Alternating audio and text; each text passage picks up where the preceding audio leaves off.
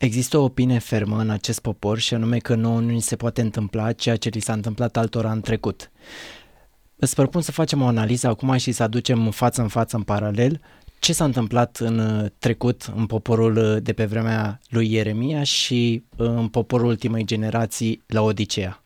Este foarte bine alesă perioada lui Ieremia pentru că avem cele mai multe informații despre ce s-a întâmplat. Dacă pentru alte cazuri, la fel de devastatoare, avem destul de puține explicații, o pagină, două, în cele mai fericite cazuri, și atunci e destul de complicat să tragem concluzii definitive. În cazul lui Eremia avem o bogăție de material, ca să spun așa. Eremia este o sursă de informații extraordinară în două mari volume ale lui și cartea Eremia și apoi plângerile lui Eremia, în care peste tot observăm același motiv, sugerat foarte bine de uh, unul dintre versetele lui. Pentru ce, Doamne, să ajungi Tu în mijlocul acestui popor ca o statuie? Asta se plângea. Expresia vremii lui era un viteaz încremenit. Da. Adică, știi, luăm un viteaz erou și îl încremenim, adică îl facem statuie și îl punem în mijlocul orașului.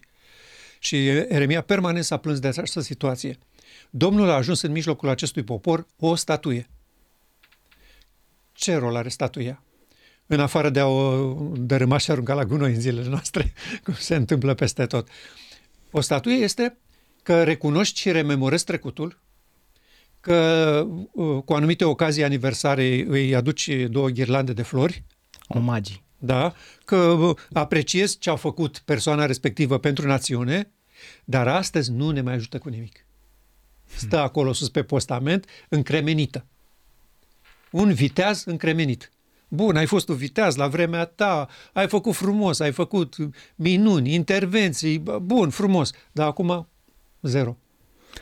Cred că e mare lucru să ajungi să-ți dai seama că Dumnezeu ajunge o statuie ă, pe vremea lui Eremia, pentru că se aduceau jerfe, se cântau cântări cu alăuta, ei credeau că sunt ă, ok, probabil aveau o oarecare prosperitate și să-ți dai seama că Dumnezeu a ajuns o statuie e destul de greu. Eu, în momentul de față, nu știu dacă aș fi putut să-mi dau seama că Dumnezeu e o statuie pentru mine sau pentru poporul nostru. Că zicem că ținem sabatul, că suntem ok.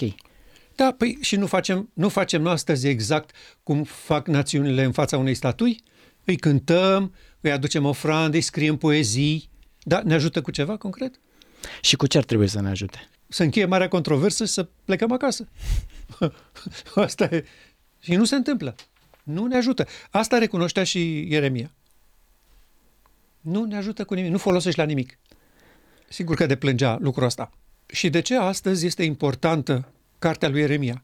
Pentru că toți predică din Biblie, nu? Inclusiv din Eremia. Da. Care este importanța cărții lui Eremia și a ceea ce se întâmplă în acel popor? De ce poate fi trasă o paralelă cu poporul nostru și analizate realitățile? De ce e nevoie să amintim mereu despre lucrurile care au fost scrise odată? Pentru că, spune Pavel, ele n-au fost scrise decât cu un singur scop – pentru învățătura noastră, cei peste care au venit sfârșiturile veacurilor. Este expresia lui pentru o ultimă generație. Da. Deci toate sunt lecții pentru o ultimă generație. Băieți, ori vă faceți lecțiile corect, ori nu veți fi ultima generație. Asta e chestiunea. Și acum, hai să vedem toată epopeea așa în câteva cuvinte. E cunoscută, sigur, nu spunem nimic nou aici, dar vreau să punctăm din nou elemente astea importante care se potrivesc perfect generației noastre. Ieremia, un copil, a fost chemat de copil de mic. Hm. Ellen White, un copil. Da. A fost chemată de mic. Deci, Domnul ce a încercat să facă cu acel popor, încearcă să facă cu poporul ăsta. Îi vorbește Domnul și când Domnul îi vorbește, în loc să spună Ieremia, voi fiind singurul obiect al iubirii și grijii lui Dumnezeu de pe pământ, Domnul prin mine vă transmite o foarte bună veste. Totul este foarte bine la voi, tot ce faceți este excepțional, Domnul este foarte încântat și mulțumit de voi, prieteni, mergeți mai departe, țineți-o tot așa, înainte sub acela steag. Da? Cum cântăm noi astăzi. Da. Ce face Eremia? Hai să vedem ce face Ieremia. Hai să citim câteva versete uh, din începutul cărții lui. Deci un copil vorbește unui popor cu o îndrăzneală fără margini. Hai să ne uităm puțin la câteva versete. Preoții n-au întrebat, unde este Domnul? Păzitorii legii nu m-au cunoscut. Păstorii sufletești mi-au fost necredincioși. Prorocii au prorocit prin bal și au alergat după cei ce nu sunt de niciun ajutor. Poftim, din, gu- din gura unui copil. Da? Din gura unui copil venind lucrurile astea. Sună ucigător pentru un om care e într-o poziție de preot. Și care a fost reacția? Ai, mai vedeți-vă de treabă, voi vă uitați în gură la un copil. Auzi că i-a vorbit lui Dumnezeu. Hai să fim serioși. Asta e reacția normală a oricărui popor. Da. De aceea toți s-au ridicat împotriva lui, l-au criticat, i-au condamnat uh, cuvintele, vorbele, faptele și asta pe parcursul unei vieți întregi. Da? Iar la sfârșit, săracul Ieremia ajunge să strige blestemată să fie ziua în care m-am născut. Că de câte ori deschid gura să vorbesc cuvântul Domnului, numai silnicie și apăsare trebuie să spun. Adică nu pot și eu să spun ceva frumos despre poporul ăsta. Nu pot și eu să lau ceva la el. Să apreciez și eu ceva în numele Domnului. Despre ce se întâmplă aici. Totdeauna când deschid gura să vorbesc în numele Domnului, eu trebuie să strig silnicie și apăsare. Și într-adevăr, toată cartea lui, numai mustrări foarte aspre ca asta de aici. Da? Toate categoriile administrației. Toate. Preoții, păzitorii legii, păstorii sufletești, prorocii. Toată echipa guvernamentală. Da? E bun, tu un copil să te ridici împotriva lor să, să le spui că Domnul a vorbit prin tine. Și poate aveai vreo șansă să te asculte dacă le spuneai ce băieți frumos sunteți și m-a trimis Domnul să vă felicit. Dar să spui, preoții n-au întrebat unde este Domnul. Păi de ce să întrebe preoții unde este Domnul? Domnul era cu ei. Domnul era în sanctuar, în Sfânta Sfintelor. Da. Da? De ce să întrebe? Nu era cu ei Domnul. Domnul nu era cu ei. Asta este chestiunea. Și ei n-au întrebat. Au constatat că nu este și n-au întrebat. Și asta are o, o latură și un aspect profund pe parcursul la câteva decenii da? și secole după Ieremia. Uh, templul a fost uh, uh, dărâmat, chivotul a fost ascuns, a fost luat și pentru toată această perioadă, până la apariția Domnului Hristos, chivotul nu a mai fost în Sfânta Sfintelor. Iar marele preot intra o dată pe an acolo, știa că nu este acolo chivotul și nu spunea poporului. Wow. Da? Și preoții, care știau lucrul ăsta, n-au întrebat unde e Domnul. Da, crezi că preoții noștri în ziua de azi știu că nu avem chivotul? Nu, sunt convinși că l-au. Sunt convinși că l-au. Pentru că ei uh, spun uh, așa, în momentul în care noi am acceptat lumina trimisă pionierilor adventiști și o păstrăm cu seriozitate și cu rigurozitate, înseamnă că Domnul e cu noi. Asta e logica. Da. Și logica asta este folosită și de catolici, și de ortodoxi, și de baptiști, și de metodiști, și de luterani. Toți spun așa. Și sunt Da. convinși că Domnul e cu ei. Corect. Ok. Păzitorii legii nu m-au cunoscut.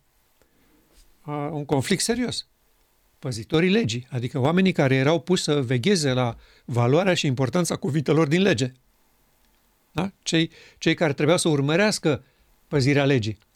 Ăștia nu m-au cunoscut pe mine, deși legea e o transcriere a caracterului meu. Da? Și pe mine nu m-au cunoscut.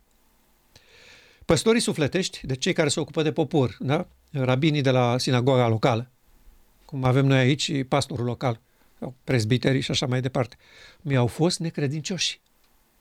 Da? Nu m-au slujit pe mine. Nu au avut credincioșie față de mine. Au avut o față de interesele lor.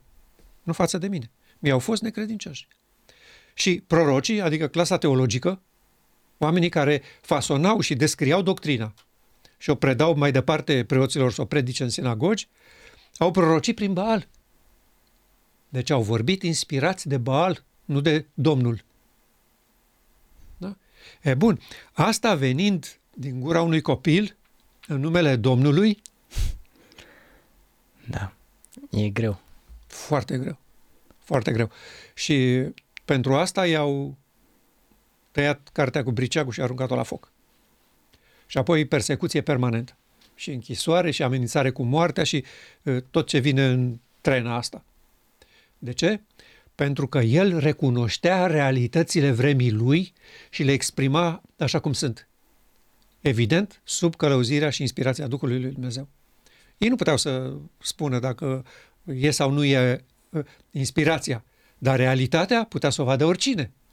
Nu cade ploaia, spunea Ieremia. Și cei mari, în loc să recunoască lucrul ăsta, să-l întrebe pe Domnul ce am făcut, ce s-a întâmplat de nu cade ploaia, ce făceau? Trimiteau pe cei mici să caute apă.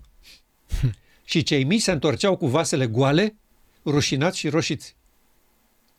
Da? Exact paralela asta cu hai să facem lucrare, să câștigăm suflete, dar uh, cei mari îi trimit pe cei mici. să aducă oameni și se întorc fără oameni. Da, rușinați și roșiți. Asta e. Sau când se întorc cu oameni, sărmanii oameni stau un an, doi și pleacă, că e secetă. Asta este vremea lui Eremia. Asta se întâmplă.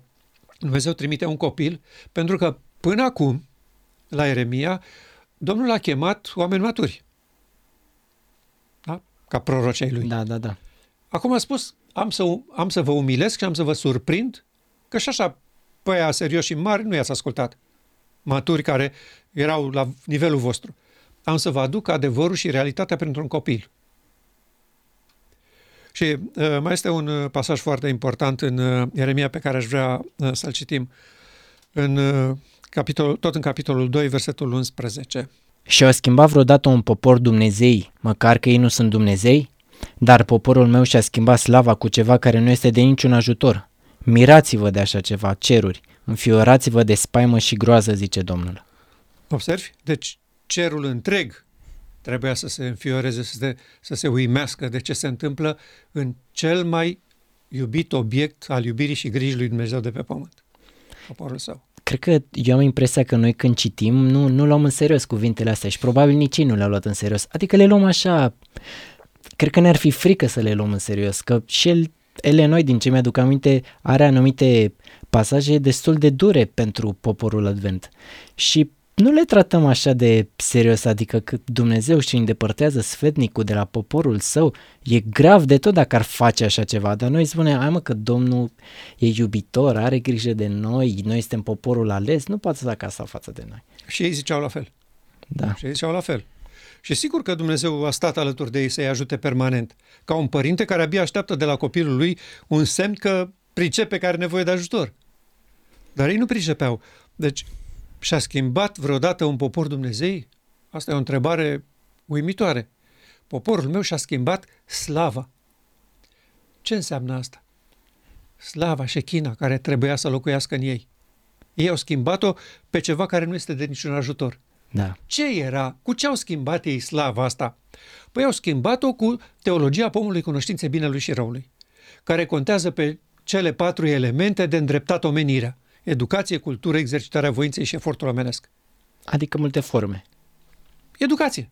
Să-i, să-i schimbi pe oameni comportamental, să-i faci cetățeni buni, cetățeni demni, cetățeni de onoare. Și cum se face asta în lumea Babilonului? Prin amenințare cu forța și constrângere. Da. Dacă faci asta la școală, clasa 1, clasa a doua, dacă faci asta, ai nota Fă 10. Nu o faci, îți dăm un 4. Da. da. Mai târziu, la servici, și așa mai departe. Așa funcționează pomul cunoștinței binelui și răului. Amenințări. Da, constrângere și amenințare ca să schimbi lucrurile. Și Domnul constată că poporul său apelează exact la același uh, metodologie și că au renunțat la soluția care este slava, șechina, sistemul de operare divin. Și asta probabil au făcut-o și pentru că nu l-au înțeles pe Dumnezeu și nu au înțeles că Dumnezeu nu este așa. Ei probabil au perceput că Dumnezeu este un Dumnezeu care trebuie să folosească forța ca să te schimbe, că asta au văzut în istoria lor. Da, bun, că n-au înțeles, asta nu e condamnabil. Dacă când Domnul vine și le spune cum trebuie și ei se încăpățânează, asta cum se cheamă? Da. Păi, da. Când nu înțelegi, nu înțelegi. Bun, te lămurim. Dar după ce te-am lămurit și tu zici, nu mă interesează, nu vreau să aud, aia ce e? E clar, da. N-ai cum să ajuți. În momentul ăla nu mai ai cum să ajuți. Oricât te-ai supăra, oricât de rău ți-ar pare, n-ai cum să ajuți. Asta este tragedia. Uh, bun, deci astea sunt uh, declarațiile Domnului și multe altele ca ele, dar esența, a, a ceea ce s-a întâmplat în acest popor în acel moment. Și acum, hai să vedem ce se întâmplă în vremea noastră și care sunt declarațiile care trebuiau să fie luate în serios și așa cum în vremea lor ei nu le-au luat în serios pe ale lor, constatăm astăzi că noi nu le luăm în serios pe ale noastre. Și haideți să vedem, primul este în Mărturii, volumul 5, 217. Pasajul ăsta este scris cu câțiva ani înainte de Minneapolis. De situația de dinainte de Minneapolis. Discutăm aici. Biserica a întors spatele lui Hristos, conducătorul ei, și se îndreaptă repede spre Egipt. Un pasaj venind din partea unei tinere, fără școală, fără educație, fără renume, fără avere, fără nimic. Da? Bolnavă, n-a mai putut să meargă la școală, da? și Domnul vine și vorbește prin ea, ca și prin Eremia, Da. și spune, voi, Biserica lui Dumnezeu, ați întors spatele lui Hristos și vă întoarceți repede spre Egipt. Deci ține minte, înainte de Minneapolis. Și în viziunea tronurilor, declarația este, am văzut cum unul după altul părăseau gruparea, Și se întorceau în întorceau repede în Sfânta și imediat primeau influența nesfânta lui satana. Și iată la câțiva ani înainte de Minneapolis și se îndreaptă repede spre Egipt. Aceeași concepție, același cuvânt, aceeași mentalitate. Și apoi ea explică de ce se întâmplă lucrurile astea. Satana a aranjat să fie așa. Pastori care propovăduiesc eul în locul lui Hristos au aranjat să fie așa. Discutam noi astăzi despre interesul primordial, eul. Da. Cum predică pastorii eul? Păi încurajându-i pe oameni să se orienteze și să muncească și să lupte pentru interesul lor personal, să fie mântuiți.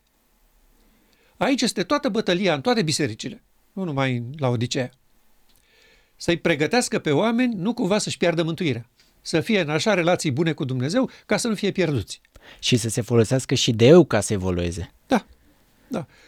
Pastori care propovăduiesc euul în locul lui Hristos au aranjat să fie așa.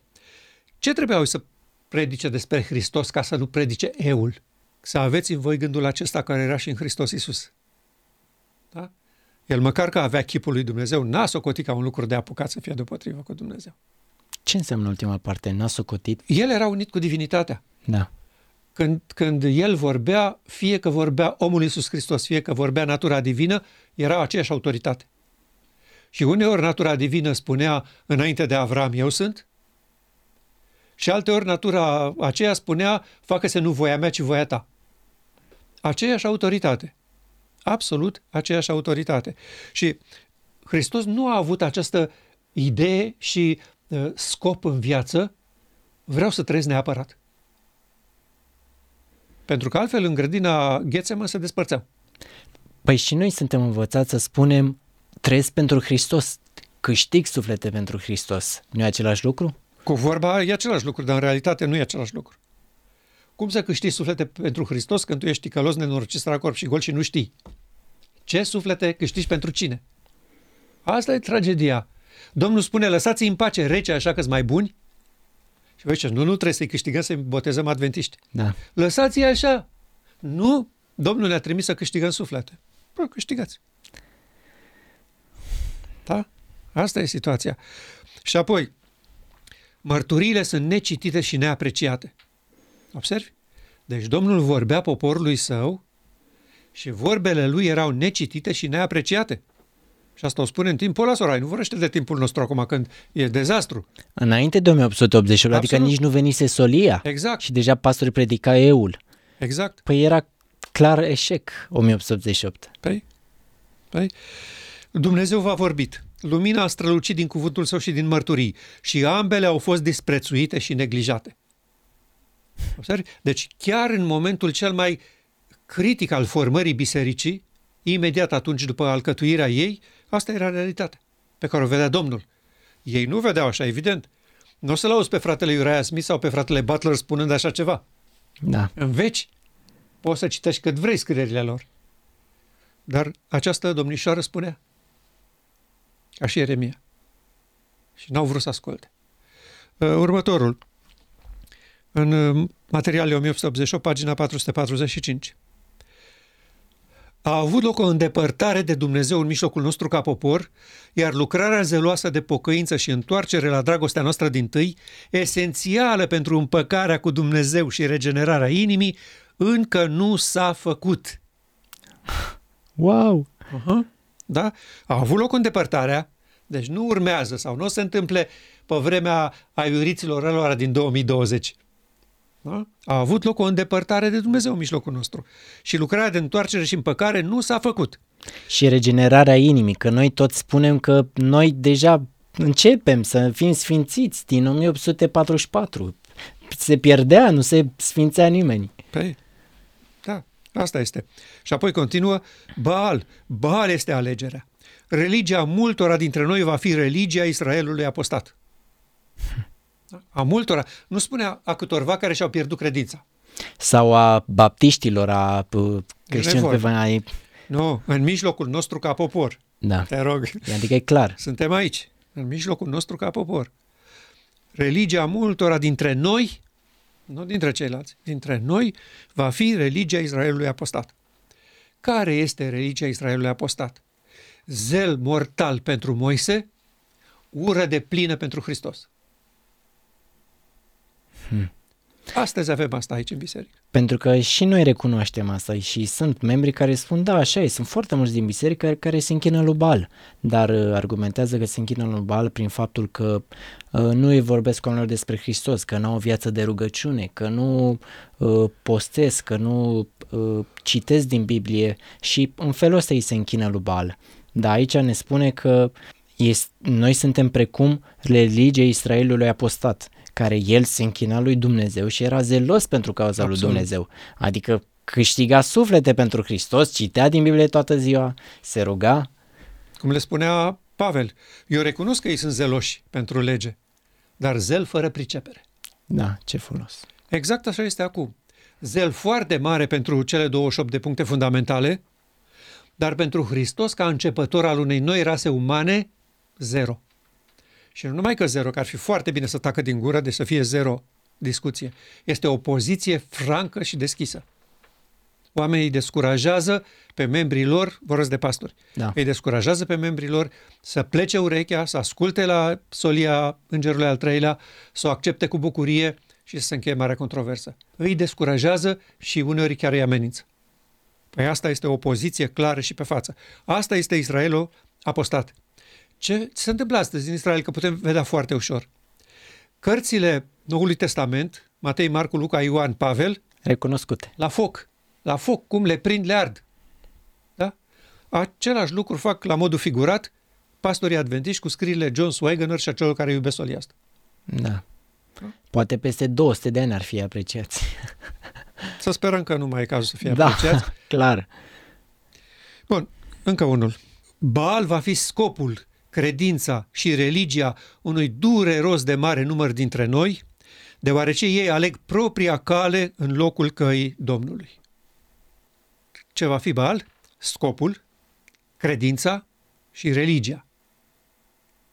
E greu de acceptat, adică dacă cui îi spui treaba asta, spune da, așa este că iarăși oamenii nu citesc, nu studiază, nu au relație cu Hristos, nu vorbesc cu oamenilor despre Hristos, nu au experiență cu Dumnezeu, dar nu, nu gândesc atât de departe. Nu? Ce ar putea să-i facă pe oameni să gândească cuvintele astea? În vremea lui Ieremia și a lui Ilie, nu câțiva membri din popor care nu citeau pe Moise, care nu se purtau frumos, care mai comiteau câte un adulter sau mai dădea în cap la unul să-i fure măgarul. Nu despre ăștia vorbea Domnul preoții, păzitorii sufletești, prorocii, ăștia au prorocii prin Baal. Da. Nu amărâți de membri din banca adunării. Că pastorii înseamnă că dau vina pe ei, pe păi. ăștia amărâți. Da? Unui dureros de mare număr dintre noi. Și atenție, deoarece ei aleg propria cale în locul căii Domnului. Care este calea pe care o alegem noi astăzi și care este calea Domnului? Calea noastră, calea împăraților lui Israel, este asta. Prin educație, cultură, exercitarea voinței, efortul omenesc. Educă, educă-i pe oameni să păzească legea, să mănânce aia, să se îmbrace așa, să... De ce avem o mie de întrebări, dar eu ce să fac? Da cu sabatul cum e? Da cu aia cum e? Da cu aia cum e? De da. ce? Că oamenii sunt învățați că funcție de comportamentul lor vor fi primiți în cer sau goniți din cer. Exact, exact. Ori asta e calea oamenilor. Și școala face treaba asta cu membrii societății și uh, societățile oculte fac așa cu membrii lor, îi trec din treaptă în treaptă, din grad în grad, îi educă, îi învață, îi... Da? Satana a creat mediul perfect ca noi să nu putem să ne gândim că nu aceasta este calea. Păi da. În comparație sau în contrast cu calea Domnului. Asta spune aici. De ce Baal va fi scopul credința și religia unui dureros de mare? Pentru că ei aleg calea lor în locul căii Domnului. Da. Calea Domnului este asta. Calea ta, o Dumnezeule, este în sanctuar. Psalmistul. Da? Calea consacrată de pașii lui Hristos este dincolo de perdea. Ancorați-vă credința dincolo de perdea unde Hristos a intrat ca înainte mergător. Da, da, da. Lucrarea din Sfânta Sfintelor este unirea omenescului cu Divinul. Este părtășia de natură divină, este nunta mierului. Asta e calea Domnului. El nu știe alta.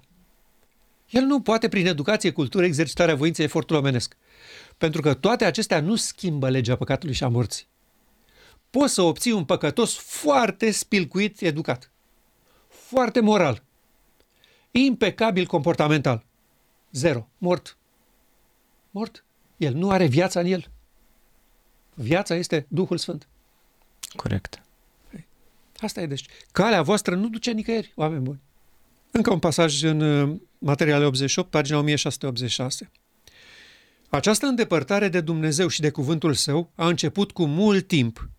De aceea Dumnezeu a atras atenția unor bărbați din poporul nostru la Scriptură, chemându-i să sape după adevărul ascuns sub obiceiuri și tradiții ca după comori ascunse.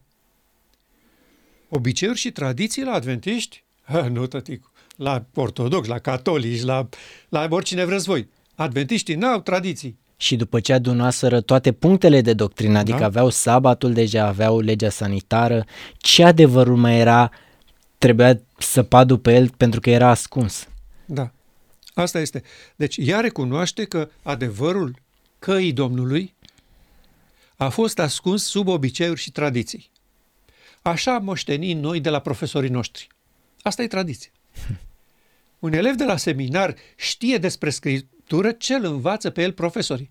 Corect. Da. Oamenii ce au autoritate, au ungerea divină, au recunoașterea populară, prin urmare nu se poate să n-aibă adevărul. Și elevul termină seminarul, acumulează un set de cunoștințe despre istoria religiei, uh, doctrinele adventiste, practica adventistă, aia e tot ce știe el, prin urmare, n-ai cum să vii să spui că nu e aia și că e altceva. N-ai cum. Că în capul lui nu intră așa ceva. Da. De unde a învățat el lucrurile alea? Absolut de la profesorii lui. Profesorii lui de unde le-a învățat? De la profesorii lor. Și așa mai departe, până la frații Uriah Smith și Butler, teologia vremii pe care Sorait o, condem, o condamna în cuvintele acestea. A avut loc o îndepărtare de Dumnezeu în mijlocul nostru ca popor. Și îndepărtarea aceasta a început cu mult timp în urmă. Adică nu este o chestie de un an, doi. Da. Sau că s-a întâmplat la Minneapolis. Nu, nu. Îndepărtarea a început cu mult timp în urmă. De aceea Dumnezeu a atras atenția acestor bărbați, însă zice politicos aici, unor bărbați din poporul nostru. Se referă la John și Wagner. Clar. Da? Domnul i-a chemat pe aceștia să sape după adevărul ascuns sub obiceiuri și tradiții. Și oamenii aceștia au săpat și n-au fost lăsați să vorbească. La Minneapolis s-a închis gura. De două ori s-a, erau gata să voteze pentru interzicerea acestui subiect. Și a intervenit sora aici și i-a împiedicat. Dar uh, și John s-a spus clar uh, mai târziu. Uh, știți ce, însemn, ce ar fi însemnat acel vot dacă îl luam? Însemna papalitatea. Aia eram, dacă votam așa. Că numai papalitatea hotărăște prin conciliile ei ce adevăr să se spună și ce adevăr să nu se spună poporului. Corect. În poporul lui Dumnezeu este deschidere. Orice trebuie spus. Și dacă nu stă, cade, se duce de la sine. Nu trebuie combătut, nu trebuie interzis poporului să afle lucrul respectiv. Da. Așa cum au făcut ei cu aceste volume din materialele 88 ale Sorei White. Au fost publicate foarte târziu și doar datorită faptului că multe din ele deja scăpase public prin cărțile fraților William și Short. Dar altfel nu le-ar fi scos nici atunci. Asta este chestiunea. Și ani de zile acesta a fost un dosar interzis la White Estate. Când în 1950 fratele William s-a dus și l-a cerut, i s-a spus că nu are acces la el, că este interzis, nu e pentru public. Da? Au interceptat lumina și n-au lăsat-o să ajungă la popor. Nu știu dacă oamenii ar crede că lucrurile au fost chiar așa și uh, ei mereu critică faptul că se pune prea mult accent pe Solie 1888. Ce e așa important cu 1888? De ce trebuie să înțelegem atât de mult 1888? De ce? Pentru că De ce e atunci, așa important? pentru că atunci a intenționat Dumnezeu să repare lucrurile și să scoată de sub obiceiuri și tradiții adevărul prețios al căii Domnului. Păi și acum nu, reu- nu încearcă? De ce să ne mai întoarcem în trecut? Nu, nu ne întoarcem în trecut. Ce a vrut el să facă atunci, Dumnezeu face astăzi. Dar de ce numim noi solia 1888 ca fiind foarte prețioasă? Pentru intenția lui Dumnezeu de a aduce acest popor dincolo de perdea. Înțeleg. Și n-a reușit și de atunci continuă și încearcă pe toate căile să-i convingă să vină la nuntă. Asta este pilda anunții de împărat și a fecioarelor. Lucrarea lui Hristos din Sfânta Sfintelor. Asta reprezintă. Și în momentul în care strigarea se aude, oamenii vor lua o decizie. Dar în 1888 satana a împiedicat să audă strigarea pe popor. Mm, Lumina n-a venit decât la delegați. N-a Corect. ajuns la popor.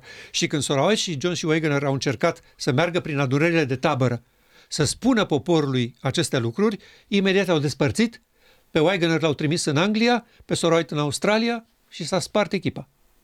crezi că în momentul de față lumina a ajuns la popor? În mare măsură, da. În mare măsură, da. În special prin cărțile fraților William și Short. Ok. Noi suntem aici o mică paranteză, așa, în România, dar ei au lucrat la nivel internațional cu această solie și cartea 1888 reexaminat a, a pătruns peste tot. A fost tradusă inclusiv în japoneză Wow. și e împrăștiată în Japonia, unde nu e interes pentru așa ceva. Și dacă oamenii, să zicem, uh, și-au luat o decizie pe baza lui William și Short, citind cartea sau respingând-o, de ce încă nu s-a întâmplat nunta? Pentru că nu au fost suficienți care au auzit despre ea și, uite, noi aici în Est n-am știut nimic. Ok, Și nu numai aici în Est. Uh, Îți dădeam exemplu pe fratele Pribi. da. El ne spune cum la seminar profesorul lui niciodată nu i-a spus despre 1888. El n-a știut nimic. Și atunci cumva s-ar traduce că acum e rândul nostru să decidem că ceilalți și-au luat decizia? O parte, o altă parte acum decide? Da, da, posibil că uh, lumea civilizată unde au circulat cărțile astea despre 88 și așa mai departe, e posibil ca să-și fi luat definitiv decizia. De asta și măcelul, de exemplu, din comunitățile din Europa, adventiste. Noi avem astăzi adventism în Franța, Anglia, Spania, Italia din cauza românilor și a altor imigranți. În Spania vin foarte mulți și din uh, America Latină Da. și întrețin adventismul, dar local nici de acolo, păi nu merg pe degete, nici nu poți să faci o conferință cu ei. De ce? Pentru că n-au văzut nimic important și valoros, că nu este nimic important și valoros în adventism, așa cum este el acum lipsit de solia îngerului al treilea. Da. Nu este nimic. Și oamenii pe bună dreptate au plecat la ale lor. Iar conferința generală a făcut niște statistici și a constatat pe baza datelor pe care le aveau ei că asta chiar de la fratele Cristescu am aflat. Bine, știam și din alte surse, dar l-am auzit vorbind la un amvon într-o comunitate din diaspora deschis, public. Da, mi-aduc aminte. Așa. Și a spus că dacă, uh, dacă mai durează 50 de ani, în Ro- în Europa nu vom mai avea adventism. Poate așa câte un buzunar aici, colo, în Tellerman câțiva. Crezi că se va ajunge acolo? Nu, nu cred că se va ajunge pentru că are loc nunta mierului. Dar dacă nu se întâmplă, cu siguranță asta se, asta se va întâmpla în Europa. Pentru că secularismul este în floare și așa promițător și generația astea tinere nici nu vor să mai audă de religie. Văd uh, uh, ipocrizia um, corpului clerical din toate bisericile Da, și le scârbă, da, că și n-au, deci. nu vor să aibă de-a face cu așa ceva, adică li se pare degradant pentru ființa umană să te unești cu asemenea lucruri reprobabile. Da. Ireale, Rupte de, False. rupte de viață și de, și de bunul simț. Asta este chestiunea, că dacă ar fi doar rupte de viață, ai zice, bă, pe cauza lui Dumnezeu, dincolo de viața voastră, știi? da, Dar nu, sunt, sunt de cel mai, cea mai joasă speță. da. Uh, era o paralelă între preoții de pe vremea lui Ieremia și mă întrebam în momentul de față, spune preoții n-au întrebat unde este Domnul. Crezi în momentul de față că preoții întreabă unde este Domnul? Nu. Adică nu, nu crezi că e niciun pastor suficient de sincer să zică Doamne, tu ești în biserică adventă sau ce vorbesc eu aici e ok? Asta nici, e... nici prin cap nu le trece, așa cum acelora nici prin cap nu le trecea. Ei oficiau o slujbă după toate regulile Bibliei. Mamă, ce înșelătorie masivă. Păi? Deci ei aveau pe Moise, îl studiau la frântură de slovă din lege, adică nu se jucau. Oamenii ăia știau fiecare cuvânt din Moise și îl aplicau în toate slujbele lor. Da, Dar asta era fața publică. Realitatea din inimile lor nu corespundea cu această fațadă. și nici ei nu-și dădeau seama. Nu voiau să asculte. Da, nu-și dădeau seama pentru că nu voiau să asculte. Și când nu vrei să asculți, n-ai cum să înțelegi. Nici de sat în întuneric. Păi da. da. Pentru că înțelegerea realităților spirituale ale timpului tău nu poate fi văzută cu ochiul firesc. Că tu ești lumesc. Corect. Tu ești cu legea păcatului. Trebuie Duhul Sfânt. Păi, trebuie să vină cineva din acea lume și să spună asta nu e în regulă, asta nu e în regulă, asta nu e în regulă. Și atunci, da, încep să vezi că așa stau lucrurile. Dar nu, tu le vezi normale. Tu le vezi totul frumos, bine, serviciu divin, pastorii cântă, sfânta cină, botezuri, coruri, soliști. Fă, lăudăm pe Domnul. Deci, Mă co- uit, numai o secundă, mă uit la grupurile astea de cântăreți adventiști. Da, sau soliști, sau grupuri, sau cuartete, sau peste tot pe unde auzi discu- deschizând gura și spunând ceva afară de melodia respectivă, vrem să lăudăm pe Domnul. Am venit astăzi să slujim Domnului. Vrem să cântăm numele Lui. da, Sunt foarte convinși că ei slujesc Domnului. așa e. Da. Și o fac cu sinceritate, așa, și cu Absolut. voieșie. Absolut. Iar Domnul spune, nu pot să văd sărbătoarea unită cu nelegiuirea. Deci, cu alte cuvinte, în biserica noastră nici măcar nu e condusă de Duhul Sfânt. Sau preoți. Absolut că nu.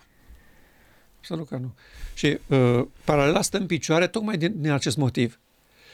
Că așa cum satana a reușit atunci să-i depărteze de solia și scopul etern al lui Dumnezeu, așa ni se spune că a reușit acum. Da, Asta este realitatea pe care o trăim. Tulburătoare, întristătoare, ca și pe vremea lui Ieremia, că uh, a- a- atunci când auzi astfel de chestiuni, îți vine să iei cartea, să o tai cu briceagul, să o arunci în foc. da, corect. Așa râvnă pentru Domnul. Ai. Da. Și împăratul lui Israel tot din râvnă pentru Domnul făcea. Adică nu e posibil să fie ce spui tu. Da.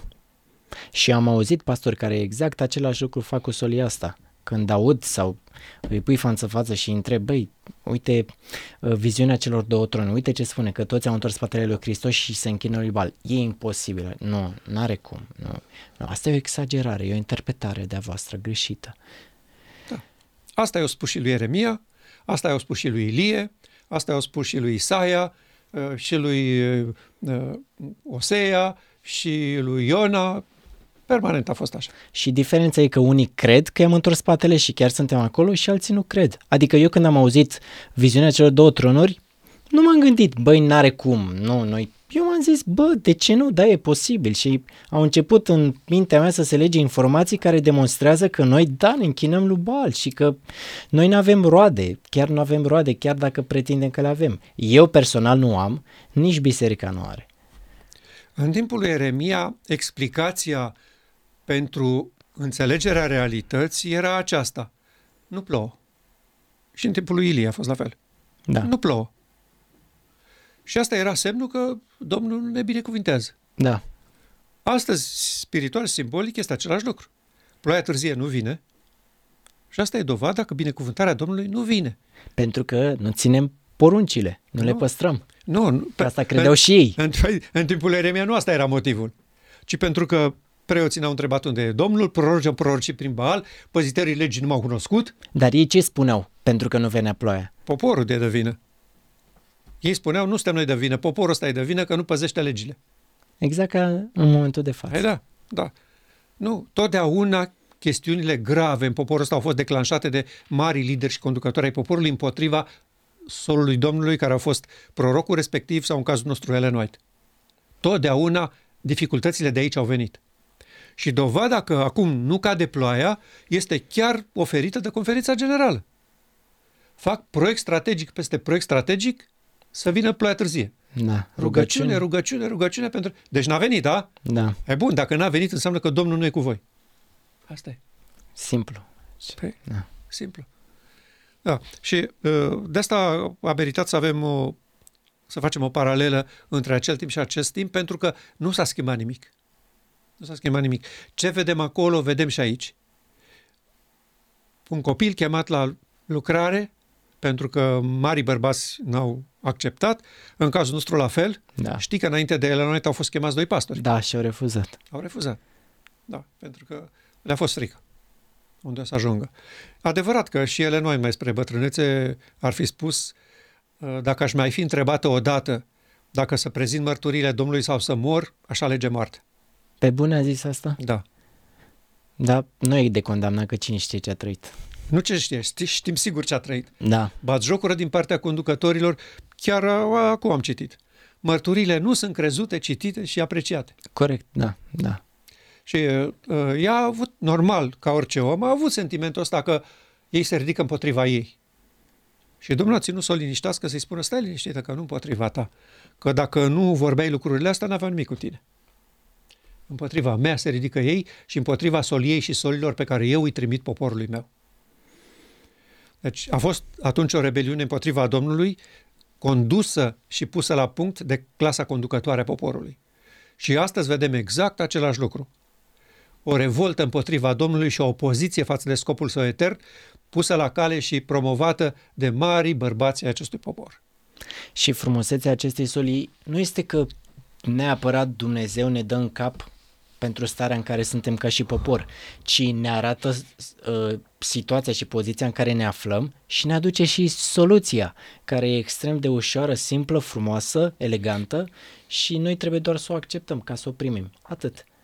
Adică nu doar ne critică și ne spune, ia uite cum sunteți, uite cum ați ajuns, faceți ceva, că asta te-ar turmenta și mai rău. Nu, îți spune calea pe care mergi e greșită, uite asta este calea care e mai simplă, mai frumoasă, mai ușoară și este cea pe care am proiectat-o pentru voi. Este exact declarația finală a soliei martorului credincios către îngerul bisericii la Odiseea. Fii plin de râvnă, dar și pocăiește-te. Adică întoarce-te din drum. Da. Asta înseamnă metanoia. Întoarce-te din drum. Mergi pe calea împăraților lui Israel și o să ajungi la moarte. Eu te sfătuiesc să te întorci la calea Domnului. Și calea Domnului este în sanctuar. Da, noi zicem că calea Domnului sunt poruncile și mai știu eu ce. Zicem multe noi ca și ei. Da, Ca și ei. Zic foarte multe împotriva Domnului. Soluția este una singură. Mare zi a ispășirii pentru cei vii când omenescul și divinul se unesc.